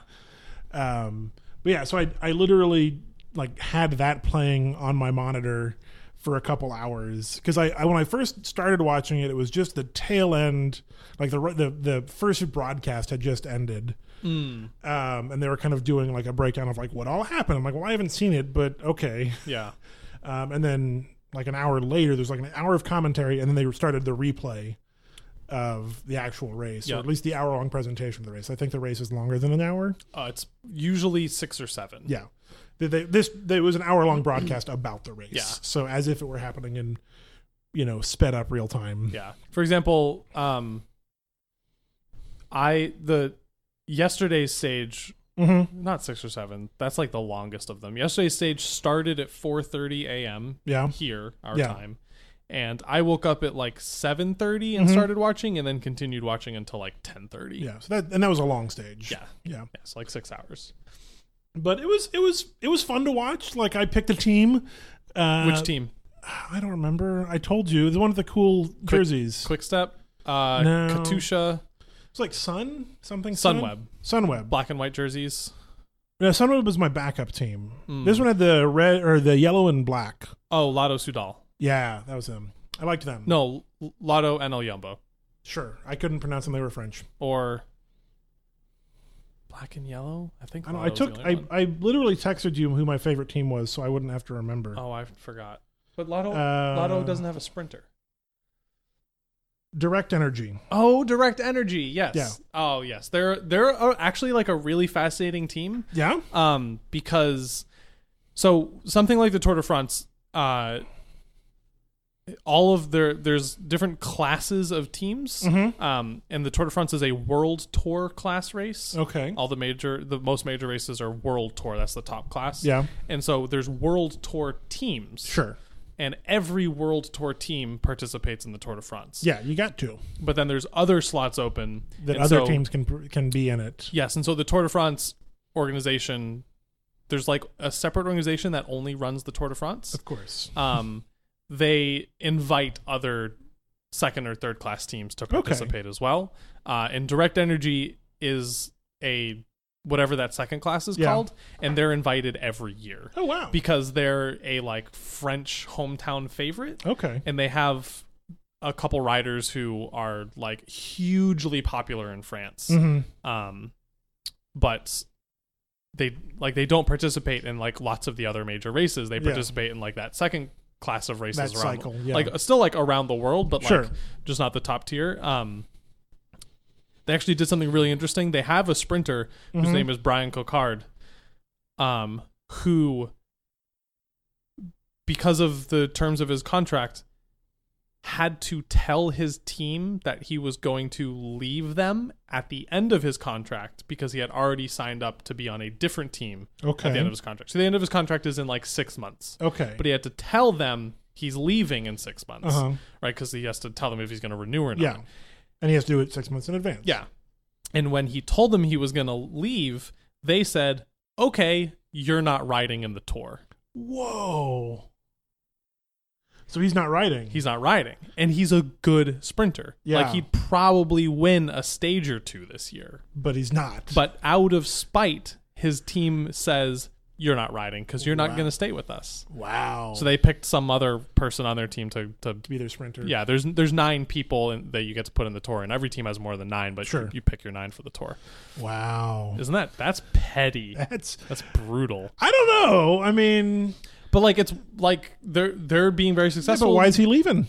because he's good and can be and he, right like he's going to get signed by our world tour team Sure. and make more money Yeah. um the commentators uh in the last stage i was watching were talking about this whole thing with direct energy and they said that um direct energy's entire team budget Mhm. for everything for every rider salary Top to bottom. every trainer and Chase masseuse car. and cook and driver drugs. and mechanic and drugs like every single like their entire team budget Mhm. is less than the personal salary of Chris Froome, who is a rider for Team Sky, who's the favorite to win. Oh wow. That's outrageous. Right? Like he, Chris Froome is the best rider in the world. Sure. Mm-hmm. and will probably win the tour and has won three times in the past. Yeah, he got that yellow jersey. yeah. He's wearing the he's wearing yellow now. He's worn yellow plenty in the past, but he makes more money personally than that entire team spends on the Mm-hmm. Wow. everything that you need to run a bike team. That's crazy. Yeah. That's a lot of money. Yeah. It's probably it's probably like ten or fifteen million dollars a year, something Yeah. like that. That's a lot of money. And like team Froome's team, Team Sky, is Yeah. like the Yankees of cycling. Yeah. They have so much money that they just buy the best riders Yeah. and like buy the best equipment and the best train. Like they And the just best drugs. the best start. Like they win because they're so rich, the way Mhm. the Yankees do. Mm-hmm. And nobody likes the Yankees. Nobody likes Team Sky. That's good. I don't like them. Um, yeah. What else did you think of the tour? Um, You're gonna. This is gonna be a thing where like you like say a sentence and then I talk for twenty minutes. I'm okay with that. Like this is like so. I know I've made fun of you for bicycle stuff in the past, and Yeah. I think bike race bike races are kind of silly still. Yeah. But you know, I I also appreciate the amount of uh, love that anybody can pour into things, Yeah. and so like the fact that you can talk for 20 minutes when I say I like Team Energy, Direct which I picked. Yeah, yeah, Direct Energy, which I picked literally by looking at the roster of jerseys and saying that one's pretty cool. Hmm. Uh, and then Sunweb was my second choice Yeah. but so yeah, no, so that was neat. Um, I did. I found an article on the AV Club of all places, Really? from like three years ago about the Tour de France and like how to watch it if you don't understand anything about bike races. Ah. Um, so I learned what the different jerseys were Yep. because there's four. Yes. So there's there's yellow. That's the big one. That's the one they took away from. That's uh, Yeah. Overall lead. yeah. So that's um, and that changes from day to day who's wearing. Oh, that's true for all the jerseys, right? Yeah. It's current current leader of each of, of these each one of these things. classifications. so overall is the yellow, and so that's best total time. Is that what that's run off yes. of? Least okay. total time. yeah, yeah. So the shortest amount of time from A to B, with if you lined them all up in a row. Yes. There's the white jersey, which is the same thing but for babies. for anyone under the age of 25. Yeah, which I think in bike terms is babies. yeah. Uh, and you has do has anyone ever won both yellow and white? Yes. Okay, Yeah. because that's got to be a pretty big deal. Yeah, it doesn't happen a lot, but it does happen. Like at the end of the tour, like someone walked home with both, not like just per, per stage. Mm-hmm. yeah, there was um there was a couple years I think there were two twins from Luxembourg, Yeah. uh, Frank and Andy Schleck, who were both incredible and when they were like 23, 24, 25, like they were winning the tour. So Did they, getting just, did they just trade off every day? Was that how they won? yeah. yeah, I'm And they- totally Andy. they, they raced for the same no they Yeah. raced for the same team so you just had like two like identical twins who were like these like six and a half foot tall Yeah. like lanky beasts like riding up these mountains side by side yeah, Yeah. that's pretty funny. But yeah i think like they one of them won yellow and white a couple Okay. times Yeah, so those those are the the ones that everyone cares about. Like those are the big ones. Yellow, obviously first, and then white Yeah. after that. And there's the green jersey, which is for the sprint. And so for each each stage, there's like one sprint section or multiple sprint sections. usually um so some yeah some stages are sprint finishes where just the finish line is going to Is be a the sprint sprint, because yeah. like the stage overall is pretty flat the Yeah. group is going to stay together um and then most stages also have it's called an intermediate sprint somewhere in the middle of the stage there's just a Mm-hmm. A big checkpoint flat area usually, or yeah it's just a, a checkpoint in the road and that whoever crosses that first it you know places one through five or one through ten get cas- Points. cascading points yeah. So is it? So is a sprint section just a single point, and if you're the first one to pass that point, you win? Yes. Okay, because I was thinking like there was a start and an end point of sprint. So like, you know, this moment starts and the fastest time from A to B as a smaller portion would win. Mm, oh, that would be interesting. I thought so. Because you could start it five minutes bef- after someone else did. but if your sprint time still- was shorter, you would be able to, you would get the points for that section. Hmm. That would, be, that would be interesting. But that's almost measuring a different thing. That's measuring. Valid, That's- but I, I mean, I feel like all of these are measuring different things. Yeah. So That would be measuring how fast you can make your bike go. in this period of time, yeah. Right. Whereas what the green jersey points are measuring is how good you are at crossing a point before other people. Well, that's what the the tour is measuring. No, well, but they give the Hmm. green jersey. The green jersey's there because the people who are good at sprinting can't climb mountains. they can't like they finished right like yesterday's stage was a mountain stage. There were Yeah. three very high mountains in the stage, and s- the sprinters just because of the f- solely because of the fact they have m- more muscle mass on their bodies and way more Yeah. can't climb mountains as fast as other people so they finish 30 45 minutes behind the front people Okay. but on a flat stage, the They're- whole group they're stays the together front. and they just plow through with crazy speed at the Yeah. end. Hmm. So then, and then of course there's King of the Mountain, Yes. which is the polka dot jersey, which is obviously the best jersey. yeah, polka dots are really cool. Um. So so I guess the same question applies. So do you get King of the Mountain for climbing the hill the fastest, or for being the first one to have climbed the hill? Being the first one. This is less interesting to me. Like I'm I'm I like these jerseys less now. King of the Mountain's still the coolest, Mm. Yeah. but so being the first to pass the top of the mountain point. Yes. The way that you are thinking of it is interesting, like would make a pretty cool kind of race, but it makes it way more about the individual. That's fair. Right? Cuz Mm. sprinters can only be good sprinters if they have a team helping them. Yeah, supporting them. And like climbers can be good climbers if they have a a team helping you. yeah. or if you play your like it's also about strategy like Sure. you want to play your strategy right and maybe like be in a breakaway or attack on the mountain at the right time to like put your competitors out Mm-hmm.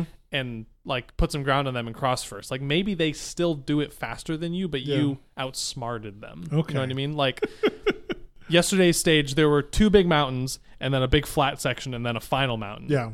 and that Is big the final mountain the one that counts, at least in this stage, or is it do all three count? all climbs have points Okay. um i'll get to that Okay. uh the big flat section and the like the second half Yeah. of yesterday's stage had the sprint checkpoint in it. okay. And so one of the sprinters who's not wearing green but is going for it Yeah. killed himself to stay with the front group As they climb the mountain. over the first two mountains and then everyone just let him sprint and take those sprint points because no one else there was interested in the green because they jersey were going for it. and everyone else going for the green jersey was way behind. So he got the most sprint points and like used that strategically to like give himself way more points than anyone else. And he's just by just by keeping up with the pack on the mountain. yeah, and then after that he just falls back and relaxes for the rest of the race and Yeah, he'll 'cause finish. you don't care Like anymore. he'll probably finish with the back group, but he pl- he's playing the strategy right to chip off points on the leader. Okay. Um, the King of the Mountains points. There's f- different categories of climbs Okay. um, category four, three, two, one, and then HC, which in French is like haute category or outside category They're all outside. it's an outside bike race. or like extra category. Like it's right. It's like like four is a four is the lo- is the easiest and one is the hardest, and then HC is like Right. stupid. It's like, why are you doing this? Yeah. Um, and so the harder the climb, The more the points. more points, right? And like places one through ten get And the route's different every year, right? Yes, they often visit the same lots of similar right. There's of- often similar climbs or visiting Mm-hmm. the similar towns, but it's always a little different every year. It always, I think lately it's always starts in another country. Oh. Like it's, sometimes they start in Britain, Belgium. This year started in Germany, and they'd spend the first stage or two getting to France, and then they kind of travel around France, end up in Paris, and do a final stage. Does in it always Paris. end in Paris? Always ends on the Champs Elysees in Paris. Okay. The Trompe-l'Oeil? Is that what you said? The Champs Elysees. The Champs-Elysees? Yeah. There's no the Is, is it actually Champs-Elysees? Champs Elysees. Yeah. Okay. Uh, that's weird because Champs Alyssa. Well, no, that literally, I know someone on Facebook that where that is their Facebook name, and she is French, and her name was always like Elise is what we knew her as, and I think I just got that joke. Um Yeah, always it always ends in like the final stage is always like it's weird because the final stage is like for the sprinters Mm-hmm. because you ride like 20 kilometers into Paris and Yeah. then you do laps up and down the Champs Elysees. It's right. It's, just, it's the big giant wide avenue in, Okay. in the center of Paris, and you just do laps. That's weird. right but it's you just i think it's like 10 laps so you just get this like massive crowd and you just get to watch the race Yeah. and then at the end it's a big sprint and it's Yeah. like the g- highest glory and Sure. for the sprinter to win But that typically, the final sprinter stage. winning that isn't necessarily the guy getting the yellow jersey. it's almost never the guy getting Yeah. the yellow jersey um and you like can't it's un it's like an unwritten rule that you like can't try to w- steal the yellow jersey on that final stage Why not? Bec- it's it's What if you're the fastest? What if you're in second place and you finish first? but like it's it's accepted that by the second at the end of the second to last stage whoever is in yellow is the winner Yeah. and like it And has Uh, is this is this like a weird French like like a, a rule? there's tons of unwri- unwritten rules Okay. um and it has happened like sometimes if the race is close if it's Yeah. like 10 seconds between The sprinter could take it. the well the, the whoever's winning a sprint on the last stage is always hours behind o- the overall Okay. um but like sometimes like first and second place like yellow and second to yellow Yeah. is like 10 seconds Okay. and you think like You could make You up can- 10 seconds. you can probably finish 10 seconds ahead of the yellow jersey Yeah. but like if you try it on the last stage like you're an asshole and and and the funny thing is is every other team Yeah. will work together to chase you keep down you- and prevent you from from staying ahead If they think you're trying. right like the leaders team will definitely do it Yeah, sure, but that's their job. every other team will too if just every like period or if you, even if you're just close. Like do they have to No- expect you no to think you're doing it? No matter what they're keeping no matter you out. what. And there are there are often attacks on that last stage to try to like get ahead before a big bunch sprint Yeah. and, and just hold off the group and stay. Yeah. But the people who are attacking are never close enough to yellow that they're gonna make up that time. Right? like if you're like thirty minutes behind, you can attack and like And make up some distance, but you're not going to but you're just trying to win the stage. You're not Yeah. Hmm. trying to like win a jersey. Um, like a good example of this is in yesterday. Yesterday's stage was nuts. Um, in yesterday's stage, Chris Froome is in yellow. Okay. He they were on the final climb, Yeah. and it's him and he's it's just him and all like the other 10 people who are all like going for yellow Okay. right it's the group has been whittled down to just the best Yeah, they're gonna make it. and anyone here has a chance to win hmm and he gets a flat tire Oh, his back tire goes flat and he, right behind him Yeah. is uh, an italian named fabio aru hmm and chris Froome gets his gets a flat tire Yeah. And, they, it- so he's waiting for the backup and, his- bike. and his hand goes up immediately okay. right because he has a car soon behind him that Yeah, can toss him a That's new got bike. a new bike. and as soon as his hand goes up fabio aru attacks L- literally under his arm like just gets out of his saddle and starts sprinting under his Yeah. arm which is hugely uncool It's bad. Bad sportsmanship. it's very bad form okay. um, and so the the really funny thing happens though is like these unwritten rules and this Yeah. sportsmanship is so much more important than like Then winning. than winning that all of the other riders followed Fabio Aru. They didn't let him go, Yeah. which would have been dangerous because he like he attacked and won a previous like climbing stage, so like he could Mm-hmm. He have could stayed do ahead. it. Yeah. But they all followed him. And at first, it looked really bad. It's like, oh no, the whole group whole is pack is- yeah. attacking and leaving Froome behind. Like, what? If you're thinking tactically, like, what? The, what a perfect opportunity to get him out of yellow. Like, right. distance yeah. him. You're gonna win. make him lose time. He's let's, losing- let's all work together and get this big threat out of the way. Yeah. Instead, they all caught up and Uh-huh. and then everyone else worked together against Fabio Aru and like got in front of him and slowed down and all kind of just like pedaled real easy and like killed the momentum and waited for Froome to catch up. And they're like, cool, we're all back, we're all good. Let's continue racing again. Wow. That's intense. Yeah. And these are all people who like are gonna kill themselves trying to gain time on Chris Froome, Yeah. but But not, not not like that. like that. Not like that. No. Not on a flat tire. And Fabio Aru is young. Um, Yeah. And so like it's like ooh like you you need a little more experience in the, whippersnapper. in the pro peloton to. This is not how we cheat at the Tour de France. no, we cheat with blood and drugs. We do not cheat using tactics. I was I was really shocked. Like I was watching it, and there was a guy at the back of the pack just drafting off the entire row of like team cars, and I'm like, what?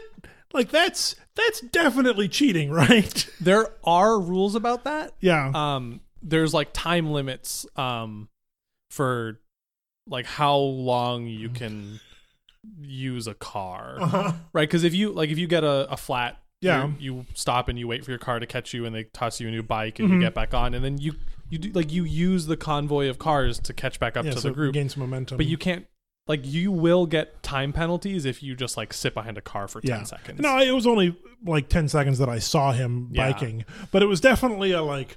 That's a weird. yeah but then if you drop back to like the there's like a medical car Yeah. um you like you're allowed to just like grab on to the door frame While you're receiving medical yeah assistance. right like maybe in like- motion. yeah maybe you have like a you know a, a cut on your arm and they're just Yeah. like patching it up or putting a bandage on you like you just hold onto the car and, And the that's car cool is continuing to move forward, and you were riding your bicycle. yeah you're on the bike and you're holding onto the car going 45 miles per hour and while they're medicaling you. yeah That's that's pretty great and also very silly. uh there's a thing called a the, the french word for a water bottle is a bidon Mm-hmm. or a bidon Sure. um and so there's a thing called a sticky bidon Mm-hmm. which is when you drop back to your team car to get a water bottle. Sure. And they just hand a water bottle to you out the Yeah. car. You grab onto the front of the water bottle while you're while the person driving has the back of the water bottle and then they floor it and like slingshot you. Like you see it like if you if you were going to just grab a water bottle out of a car while you're on a bike, you just Yeah. reach out and grab it and take it. Yeah, but but, that's they not always what hold on to it happens. for like 3 seconds and then let go and the car is giving them a nice little boost right but like there so there's a, there's literally a rule for how long you can hold onto a water bottle when it's being passed to you and everyone Of course always there is. toes that line Yeah, they're real close. yeah That's that's fascinating. there's so there's so much like just dumb weird culture Oh, and, yeah. like Well, that happens for so Tradition many around it. sports yeah where it's the the culture matters just as much, and the the ritual, even if it's not codified, is Right. very important. right um What else? So you've been watching every single day. Like Mm-hmm. you're always getting up early, and you, you try and watch it live as much as possible. yeah, I try to watch it live. Um, what's happened?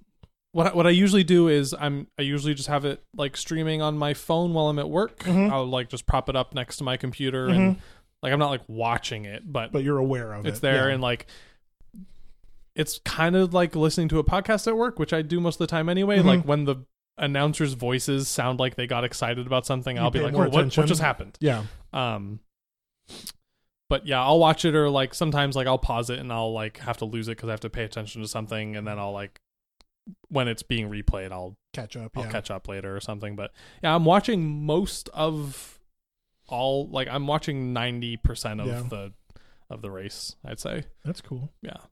Yeah, there's nothing I get that excited. I like, or th- get excited enough to like wake up at 4 a.m. to watch. get excited about. I won't wake up at 4 a.m. Yeah, There's u- usually nothing exciting ever happens in the first hour of, a, That's fair. of a race. yeah. of a stage.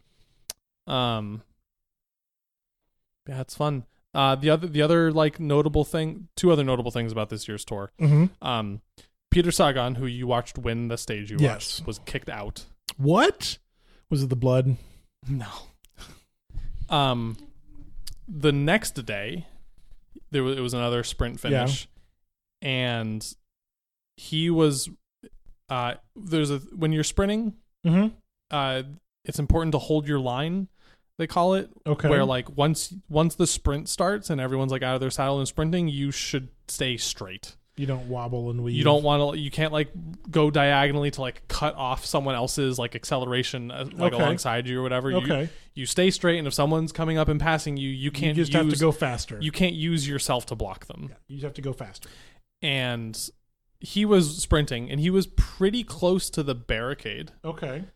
but there was like kind of enough room for someone to get through. And so Mark Cavendish was trying to get Mm-hmm. through. Classic Cavendish. Classic Cavendish. And uh, Peter Sagan was was drifting a little bit, Yeah. and then it's hard because it happened so quickly, and the cameras like didn't like catch it very Mm-hmm. accurately. But it really, really, really looks like. Mark Cavendish tried to sneak up alongside him, and Peter Sagan just threw his elbow out Oh. and elbowed him into the barricade. And Peter Sagan crashed Yeah. and took out another couple guys, Oh. and, or, or Cavendish crashed, took Yeah, out another yeah. couple guys, and broke his shoulder, oh. um, and was out of the tour. Yeah. And so they kicked out Peter Sagan because that Wow. like breaks a rule. yeah. Injuring another player. Yeah. Except what kind of really happened yeah. was Peter Sagan was drifting to the side, Okay. which was not cool. Yeah. But Mark Cavendish tried to go through a gap that wasn't there, Okay. and Cavendish tried to use his body to push Sagan out of the way a little bit. Mm. and that put him off balance and so his sh- his elbow his arm came out But to rebalance as a him? balancing movement Oh. and it didn't even touch Cavendish Cavendish looked like it? his react like Cavendish Yeah. leaned into Sagan to move and then started falling and it, so it just Oh. completely looked like Sagan threw an elbow and Cavendish fell because Because they're not, but they're not letting back in. no, No. you no You don't get back in. you um don't get to like do makeup days. no no he just has to like he doesn't get the rest day he just rides each Yeah, stage by yeah. himself until he catches up Yeah.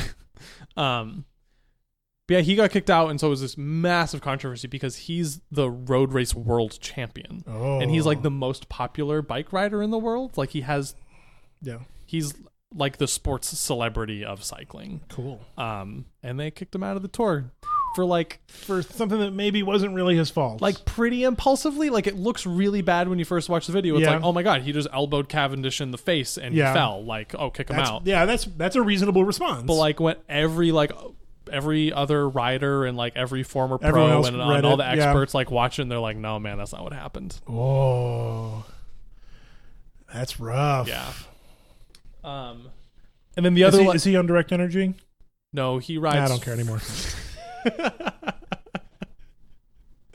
He rides for um, Bora something, Sunweb, not it's something. my backup team. No. Nah, I don't care anymore. Um. The other like notable thing about this year's tour is everyone is crashing. everyone is crashing and, and like dropping out. Like the Wow. like that crash with Cavendish happened. Yeah. That was really bad. Um, stage one, one of the like contenders for the yellow jersey, Uh, Valverde crashed and fractured his shin. Oh, you can't ride a bicycle anymore. Nope.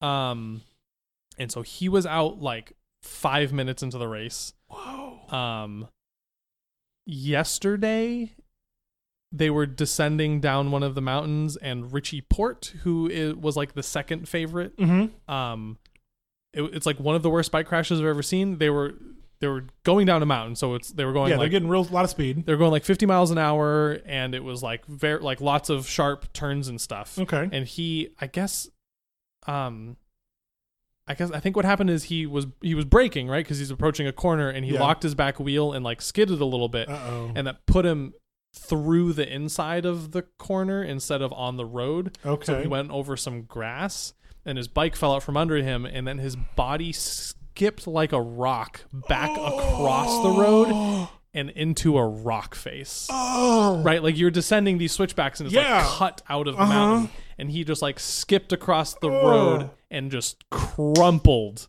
Oh. into a cliff. And his his body flying across the road took out another rider. oh no. but crazily though, this other rider just like hopped back up and got on kept his going. bike and finished a minute within the leaders.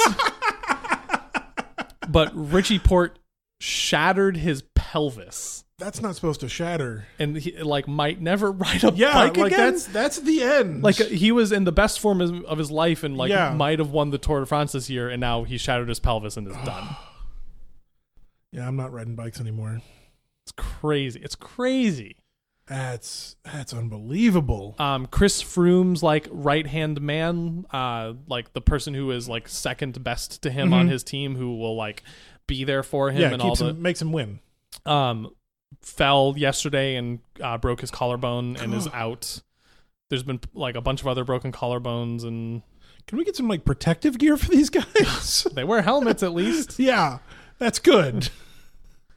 but Oh. man, yeah it's been it's been a violent tour which is unusual Yeah, I remember- It's, it's not a. It's not a. Bike racing doesn't seem like a violent sport. it's like it's not until you start riding in the rain and down really big hills Yeah, I don't do Um, that.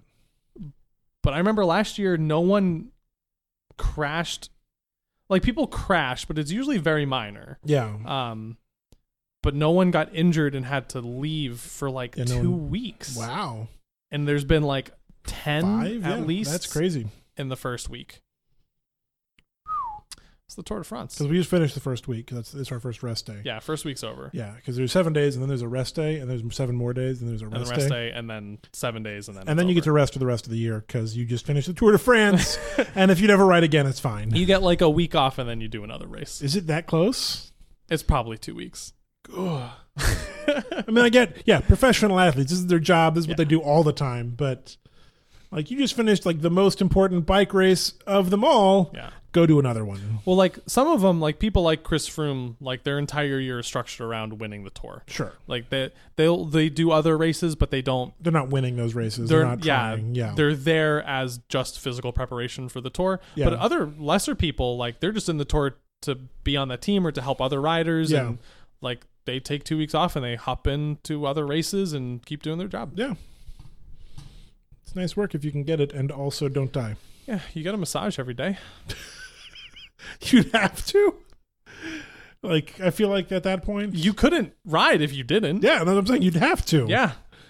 Yeah, like they you you literally like you finish the stage and you get off your bike and someone puts you on a table and, And they starts s- just- starts just- massaging you for 2 hours and then you sit down at a, at a you sit down at a table and someone feeds you 10,000 calories and then you fall asleep.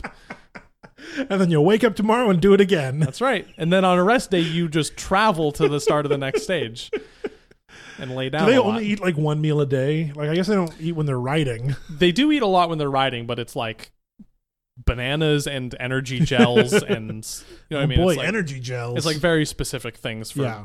carrying them through. But then you know you sit down So and eat they're two not- pounds they're of not pasta. Putting, uh, they're not putting tortillas in their uh, jersey pockets. Ah, I don't think so. Okay. Although there is this is a, it's like the traditional energy gel from days gone past, and lots of riders still do it. Is Yeah. uh, cans of Coke. That makes sense. Yeah, and Yeah. it's it's like a thing. Like the spec- spectators will often Yeah. like hold out cans of Coke on like mountains. Yeah. and you like grab a little can of coke and down it and it Just Yeah, gives I mean, you tons it's- of sugar. Lots of sugar. It's easy to ingest. Yeah, but like uh, energy gels are a relatively new Yeah. food technology. It's it's just lots of sugar in a very small compartment. Yeah, but like back in the day, like Yeah, people can have of been Coke doing would cans just- of Coke for yeah. decades and decades. I and feel like races. you'd burp a lot. yeah, probably. yeah. like just just downing a can of Coke and then riding a bicycle seems like I would be uncomfortable. Um. um. it must suck to like fart if you like you have a really farty day and you're in like the middle of the group and you just keep farting around everybody. yeah. Although I mean, you know, there's a lot of farting happening in those packs. I'm sure. I mean, they're eating a lot of food. yeah. Well, complex carbohydrates are one of those things that make you fart a lot, Yeah. and that's 90% of what they're eating. Um. There's three grand tours they're called. Okay. The Tour de France is one. The Vuelta a España Mhm. is the one in Spain, and the Giro d'Italia is the one in Italy. I was going to guess Japan. No, Okay. come on. Cycling is completely European. yeah. Um, and this year's Giro d'Italia winner was a guy named Tom Dumoulin, and he was in uh, their Yelp version of the, the yellow jersey is the pink jersey. Even better. They were the pink, and he was in pink, and had to poop Oh, no. mid stage, that's bad. and he was like out in front with like a group of other people contending for the pink jersey uh huh. and had to poop so bad he just stopped on the side of the road and like you see him he's like unzipping his jersey it's like all one piece. like while jumping off the bike and like pulling like it was like the most like fluid motion It was the Like- fastest someone's ever become undressed. to like the poop. jersey is undressing like in the same motion as like leaving the bike and Yeah. the bike is like ghost riding a little bit in the grass and he just like crouches and unleashes Oh man, and then gets back up on the you bike have to. and I, I I don't know how he fared on that stage, but still won the race overall. Well, yeah, yeah, he was gonna. It's it's fair. But that's where that was another like example where the unwritten rules came into play. They yeah, were like, everyone was like, "He's shouldn't pooping." shouldn't should everyone like stop and wait for him? Like or should, Should we all start pooping? is that is that the right play here? But it, well, like so because they do ride for like four, five, six hours a day. Like Yeah. there are like bathroom sections where Yeah. like the whole peloton. It's usually like how about halfway through the race, the whole peloton kind of stops and just like like you know takes a foot off the pedal and everyone pees. While on their bikes? Yeah, everyone just takes a little bathroom break all at the same time. Or if you, if you have to do it later, usually you can hold your poop, right? Yeah. Uh, but he had a situation. I mean, sometimes it happens. But if it's like later in the race and you can't afford to like stop for 30 seconds Yeah. and have to catch back up, you just you, you pull the shorts down enough and you just pee off your bike while you're moving. While you're moving, and it's really fun to watch the the like producers and the camera people react to this Yeah. happening because it's like like oh like what's what's going on with this group over here something interesting is happening and, And it's like oh cut. shit they're peeing cut, cut. Camera three. it's really it's really funny I just need a, I need like a YouTube supercut of, of like Tour de cyclists France peeing. cyclists peeing. Like that's that's what I need to get into this sport. It- like it's really funny because like they go through like the little bathroom area and it's Yeah. like literally set aside on the course it's Specifically like, like for this spectators purpose. aren't there like and the whole group agrees like this is our little bathroom This is break where we're all gonna gonna pee. take a bathroom break and and like the producers are ready for it and it's like go to helicopter shot and they're like showing the castle in the background or whatever for a minute while For no particular reason. while everyone's peeing I mean, I feel like I would be missing an important part of the experience if I don't get to watch them pee. um, it's weird because like the Tour de France is like arguably one of the most like physically demanding acts like a human being can do. Sure, I'll Um, give you that. but it is so filled with so much like casual like lightness. Right, like some parts of a stage, it's just like hey, it's just a bunch of dudes riding their bikes, like waiting for the mountain or like Yeah. waiting for the end when we all start to go fast. Yeah. Like it's like, oh, you know, 150 people are all just gonna like pull having over a and, nice ride and and just have a have a leak, have a and little wee. get back on our bikes and go. I get like, but then also it's the most grueling thing in the world. Sure, it can be both. I just love that every single day of the tour, there is a point where they all stop and pee. Yep, you gotta.